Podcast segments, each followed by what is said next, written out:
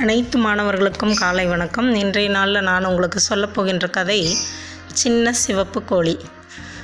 ஒரு கோழி வந்து நான்கு குஞ்சுகள் பொரித்தன அந்த மூன்று குஞ்சுகளும் மஞ்சள் நிறத்தை உடையது. கடைசி சின்ன கோழி குஞ்சு சிவப்பு நிறத்தில் பிறந்தது. இந்த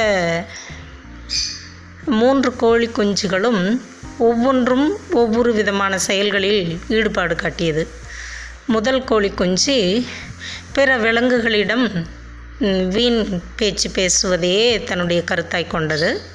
இரண்டாவது கோழி குஞ்சு தன்னுடைய அழகை ரசிப்பதிலே சீப்பு எடுத்து தன்னுடைய சிறகுகளை சீவிக்கொள்வது தன்னுடைய அழகை ரசிப்பதிலே காலம் கழித்தது. மூன்றாவது கோழி குஞ்சு தூங்கு மூஞ்சி எந்நேரமும் தூங்கிக் கொண்டே இருந்தது. ஆனால் இந்த சின்ன சிவப்பு கோழி குஞ்சு மட்டும் தன் தாயுடன் செல்லும் சென்று தன் தாய் செய்கின்ற வேலைகளை எல்லாம் செய்தது.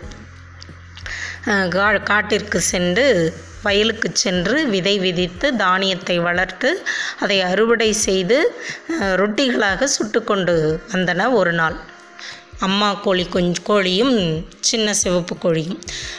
இந்த மற்ற கோழி குஞ்சுகள் அதனதனுடைய வேலையில் ஈடுபாடு காட்டி இருந்தது ஆனால் சாப்பாட்டு நேரத்திற்கு சரியாக வந்து சாப்பிட்டு விடும் ஆனால் பெரிதாக வளர்ந்த பிறகும் எந்த மாற்றமும் இல்லை.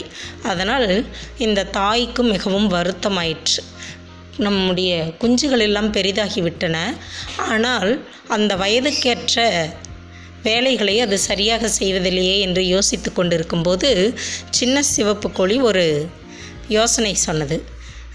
சொல்லிவிட்டு அம்மா கோழியும் சின்ன சிவப்பு கோழியும் வெளியில் சென்றுவிட்டு வழக்கமாய் உணவு கொண்டு வருகின்ற இரண்டு கோழியும் கொண்டு வருவதில்லை. மூன்று நாட்கள் உணவு ஏதும் கொடுக்கவில்லை. அப்பொழுது பெரிய கோழி குஞ்சால் நியாயம் பேச முடியவில்லை. இரண்டாவது கோழி குஞ்சு தன் அழகை மிகைப்படுத்தி காட்டிக்கொள்ள முடியவில்லை.